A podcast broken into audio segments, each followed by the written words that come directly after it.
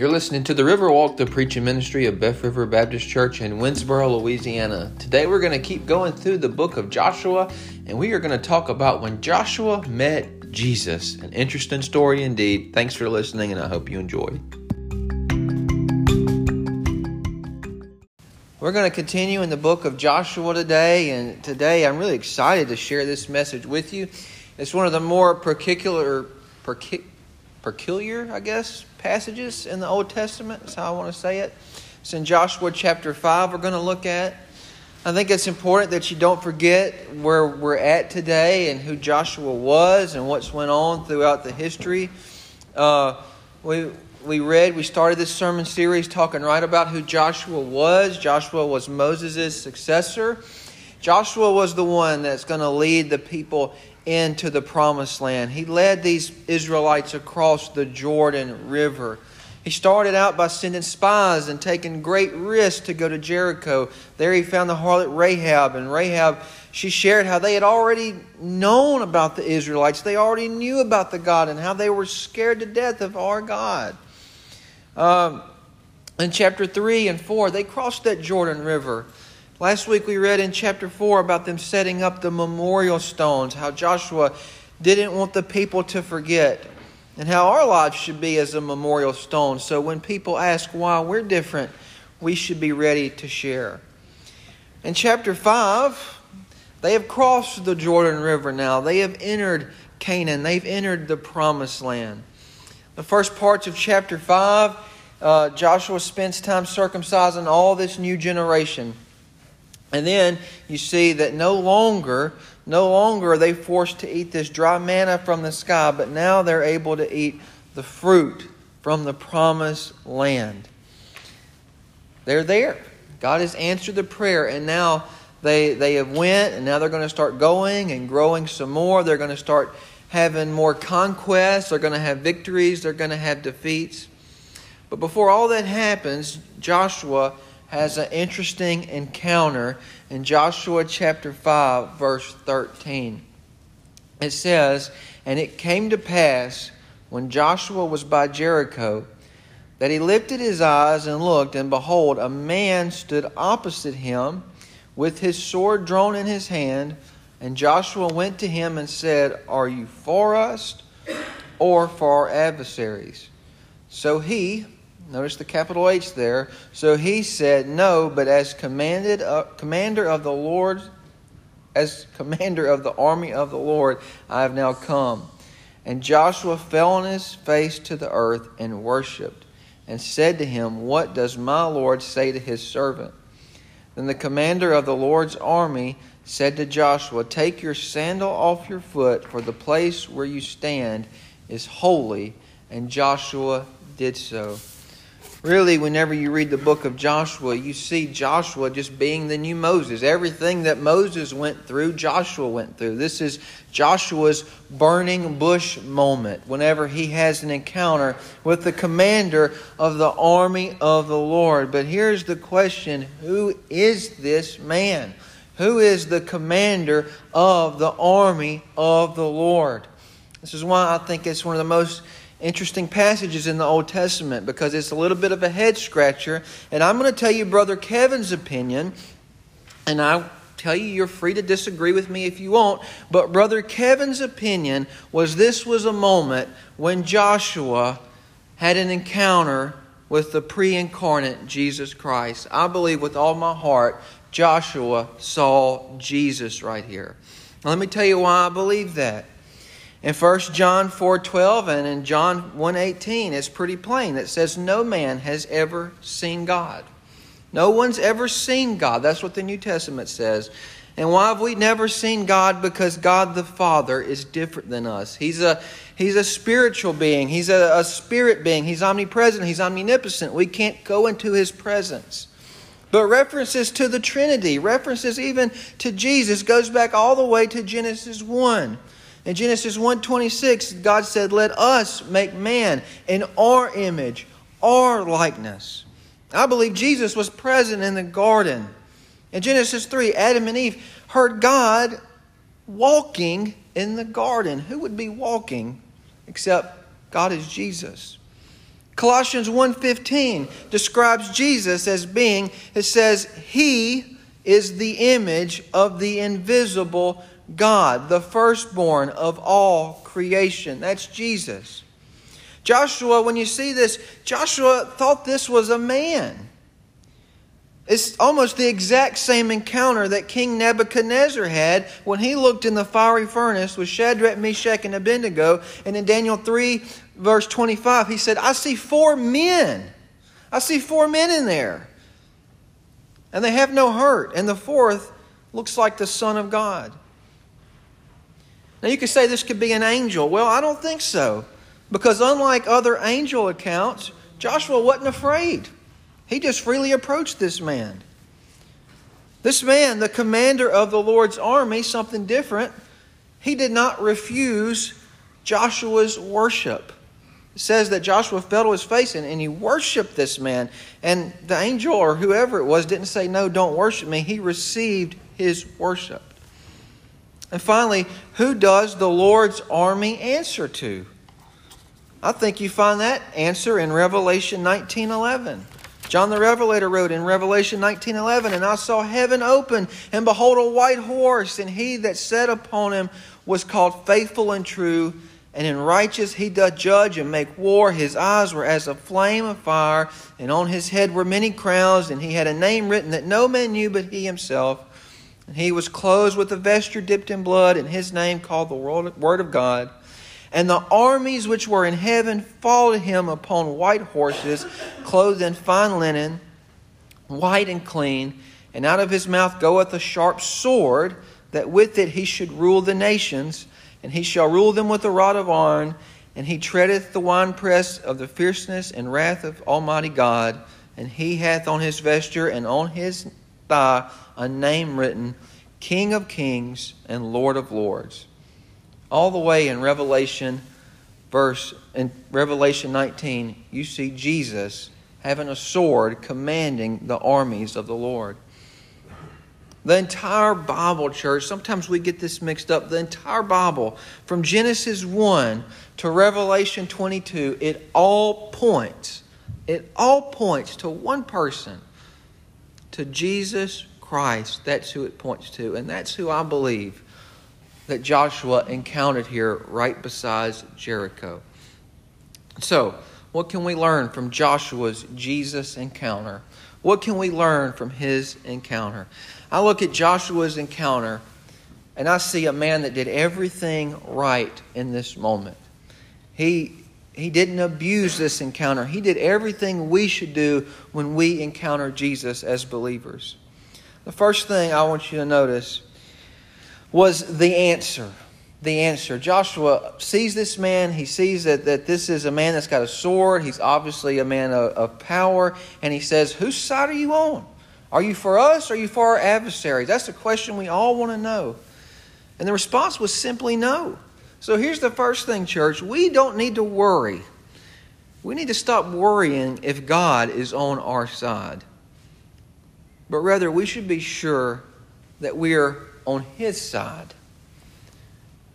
This response, this no response in verse 14 makes it clear there's only one will, there's only one side. The victory that, that Joshua would encounter would not be Joshua's victory. No, it would be God's victory. And I want to tell you, bringing that right here today in 2021, if Beth River Baptist Church is going to grow and go, it will not be because of anything Brother Kevin's done or will do, it will be because of what God has done and what God will do. He gets the glory, He gets the praise. Joshua didn't ask. He didn't ask God. He didn't ask Jesus. He didn't ask this commander to be on his side. He didn't say, Hey, you're the commander of the Lord's army. Please go with me. Please, I need you on my side. I don't need you to be over there. I need you to be on my side. No. Instead, he desired to be on his side asking what was asked of him. What does my Lord say to his servant? Lord, what do you want from me? I don't need you to go with me. I need to go with you. We would do very well to stop trying to make God our own personal butler. Think about that. That's how our prayers usually go. God, I need you to go with me to this situation. I need you to give me this. I need you to do this. I need you to do this. I need you to do this. And we always ask selfishly what He can do for us. But what Joshua did was the exact opposite. Joshua needed military aid, he needed help. But he did the exact opposite. He says, Hey, what do you want from me?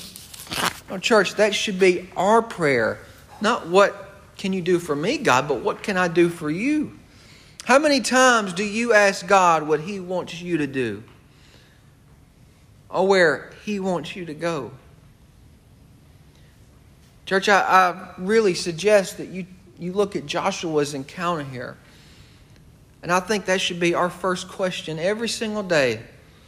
Even before you, you have your first cup of coffee, you should sit there for a minute every day and just say, Okay, Lord, today is your day. I'm your servant. Where would you like me to go today? I'm yours. What do you want of me today? But not only, not only on those everyday occasions, but on the big occasions in life. Listen, there's so many big decisions we make in life that we just leave Jesus out of. You're a young man or a young woman. Listen, your concern really should be a little bit less about who you want to marry, who you want to spend the rest of your life with, and maybe you should ask the Lord, God, who do you want me to be with? God, send me to her. Send me to him. Where do you want me to be? Maybe a big decision like, like where you're going to work or where you're going to go to college. Maybe your question should be God, where do you want me? Where do you want your servant to serve? Where do you want me to work? Don't be afraid to, to say that prayer, young person.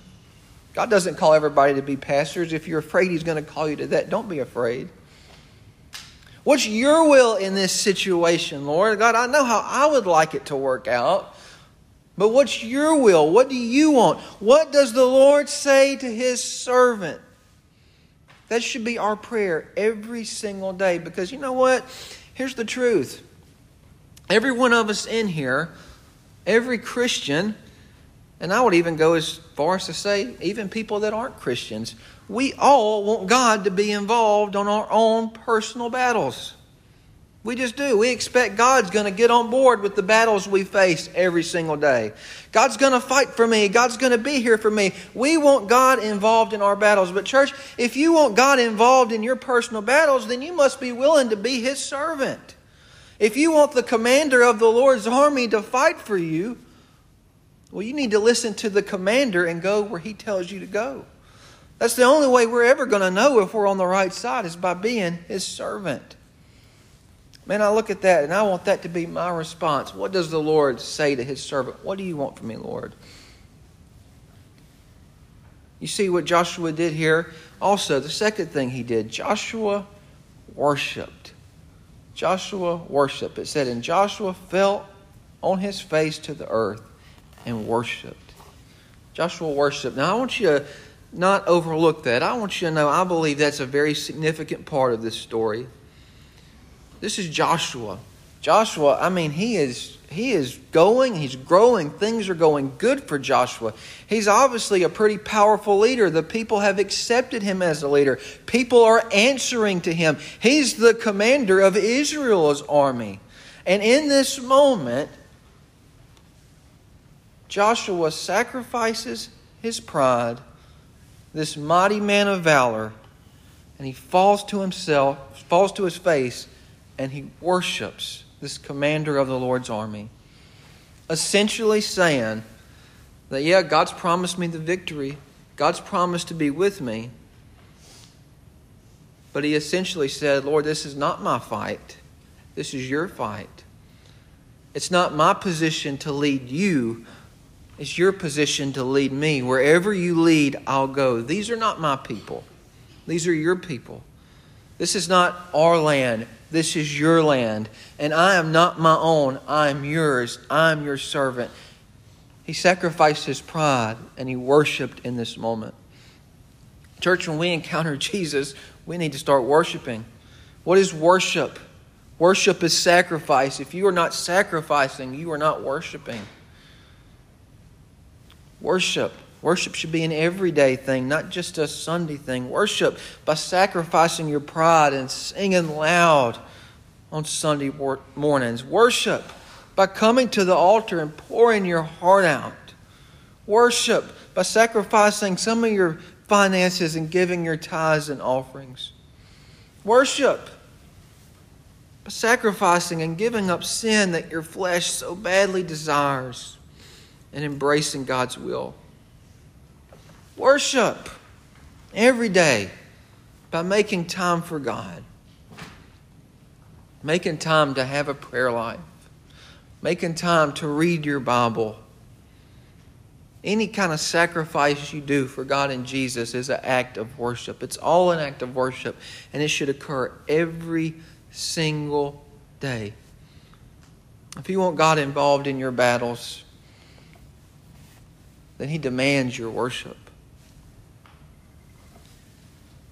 I'm confident that this was Joshua's Jesus encounter. But I'm not so confident about the next part of this. I don't know if it was God the Father or Jesus that, that stepped in in chapter 6. It's the same, the Trinity is the same, but I want you to look at the result of this. What's the result of following Jesus? Following Jesus leads to victory every single time. In chapter 6, I believe the, the thing the conversation continues because he's right beside Jericho.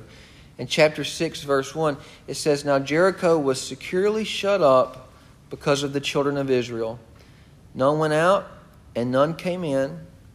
And the Lord said to Joshua, See, I have given Jericho into your hand, its king and the mighty men of valor. You shall march around the city, all you men of war, you shall go all around the city once. Then you shall do six days, and seven priests shall blow seven trumpets of ram's horns before the ark. But the seventh day you shall march around the city seven times, and the priests shall blow the trumpets. It shall come to pass when they make a long blast with the ram's horn, and when you hear the sound of the trumpet, that all the people shall shout with a great shout. Then the wall of the city will fall down flat, and the people shall go up, every man straight before him. This is a story that we learn in Vacation Bible School. It's an awesome story. You can just picture the, the walls just falling down, and, and chapter 6 is all about that. And you can read about that. But what I want you to know what, about it is it all starts with following Jesus. If you're following Jesus, you will have the victory. That was the response. After he, he bowed down and he worshiped and he said, What do you want from your servant? The response was, Look, I've given Jericho into your hands. See, it's in your hand, Joshua. This is all you have to do. Church, if you're following Jesus, you're going to have the victory every single time. You may lose a battle, you may get hurt, you may have some battle wounds, but I promise you, you're going to have the victory. Following Jesus leads to victory. Jesus don't lose. He never has and he never will. But here's the other truth about this Jesus sometimes takes you on a scenic journey to get there. Here's the thing when I come to a wall in my life, you know what I'd like God to do is just knock the wall out the way. We want the easiest way. We want the quickest way to victory, but it does not always happen like that. Just picture Joshua for a second. Joshua was there when God parted the Red Sea. We just read about how God parted the Jordan in flood season in one simple act. And here he is. He's right at Jericho. The commander of the Lord's army is right there with him. The wall is right there. He literally sees the people. And I'm just sure of it that Joshua's probably like, okay, let's get this done. And here this man tells me that I've got to march around it seven days and then there's got to be a shout and a trumpet and what's going on. And don't make sense. Why don't we just do it right now? And the truth is, church, I don't know why. And I don't think Joshua knew why, but you know what? Joshua didn't ask any questions about it. Jesus, God says, hey, march around this, blow some trumpets, shout with a loud voice, and then them walls are going to fall. And Joshua could have said, no, I don't feel like waiting that long. I don't feel like waiting. I've got a strong army right here. They're scared of us. We know they're scared of us. We're going to go in right now. No, Joshua didn't question. He just did. He just did. And I just want to tell you, church, so many times when we're following Jesus, we don't understand why Jesus does the things he does. Some of you here, you may be parents and you may have a, a, teenager that's fallen astray and you may want to see them saved. You probably wanted to see them saved yesterday, five years ago, ten years ago, and you don't know why it's taken so long. And I can tell you, I don't know why either. But all I can tell you is, is if God's still telling you to pray, then don't you stop praying. If God's still telling you to trust, don't you stop trusting. Some of you may be dealing with all sorts of situations today. It may be a, a, a, spouse that's having a hard time and your marriage is having a hard time and you're praying, God, just fix it right now. I'm ready to have a good marriage like I see in movies and I'm just ready right now. And maybe it will happen today, but maybe it won't. And all I can tell you is just follow Joshua's example and just listen and do. Until that day comes, you still be the godly husband. You still be the godly wife. You still be the godly mother. You still pray for your spouse. You still do as you're told to do. You do your best and you just trust God with the rest. That's what Joshua did in this moment. We've seen God do some mighty things in our lives. And we know God can do anything. And sometimes we, we come to a wall, we come to a situation, and we wonder why we have to wait. Truth is, we won't ever know why we have to wait. We just have to trust that God knows best. Joshua was willing to follow any and all instructions, even if they sounded crazy, because he knew that he was following Jesus. He was following the commander of the Lord's army. You know how significant that is when you have a chance to follow the commander of the Lord's army? Listen, so many times, and, and it's not a wrong image, don't get me wrong. I, I believe the, the Lord's my shepherd, and I love this image of, of Jesus and his sheep. I believe I am a sheep. I proudly say that I am one of Jesus' sheep. But you know what else Jesus is besides just being a shepherd? Jesus is the commander of a great army. Jesus is coming back with his sword. Jesus is coming back on his horse, and every knee shall bow, every tongue shall confess. And let me tell you something Jesus is a good shepherd, but he is more than just a good shepherd. He is commander in chief. It's him, folks. It's him. Listen, when the shepherd tells his sheep to do something, when the commander, when the general tells his soldiers to do something, we don't need to get in the business of saying why. We don't need to get in the business of saying no later. We don't need to try to bend His will to our will. Those of you that, that have been in the military, let me just ask you something. How does it work out whenever your general gives you a command and you say, maybe tomorrow, general? Or maybe the general gives you a command and he goes, you know what, that sounds like a good idea, but I'm going to do it my way.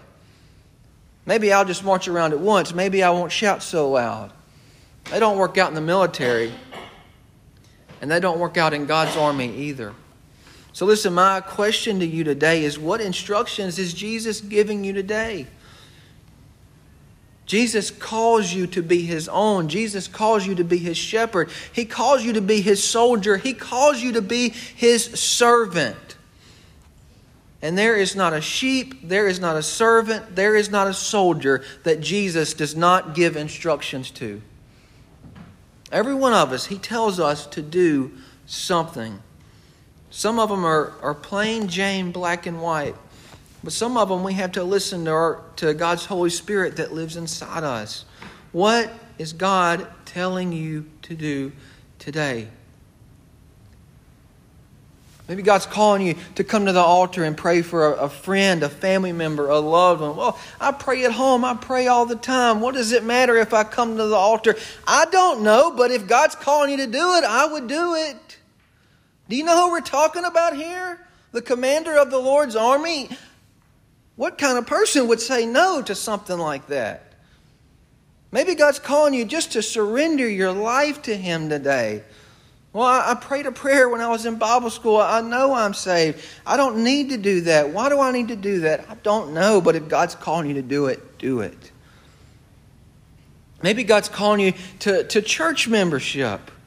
Well, I've been going to Beth River Baptist Church all my life. Nobody's asked to see a membership card. Nobody really cares. Why does God care about that? I've got a little insight on that one because 1 Corinthians 12 says every member is important. And showing the world and being a serving, sacrificing church member is important. If the commander of the Lord's army is calling you to join a church, who are we to say no? Maybe God's calling you to, to baptism this morning. Well, I know baptism doesn't save me. I know I'm saved. I've accepted Jesus as my Savior. Why do I need to be baptized? If for no other reason, maybe because Jesus told you to. Maybe because Jesus did it in obedience. Maybe you should follow His example. Maybe today God's calling you to sacrifice. Maybe God's calling you to sacrifice. Maybe He is simply calling you to some matter of service. Maybe He's calling you to start giving in some sacrificial manner. Maybe God's calling you to ministry. Whatever the commander of the Lord's army is telling you to do, don't put off that decision. Victory only comes when we follow the commander. If we trust Him as our shepherd, if we trust Him as our commander, then we have to trust ourselves to follow His commands and His instructions. And when we don't, we suffer consequences every single time.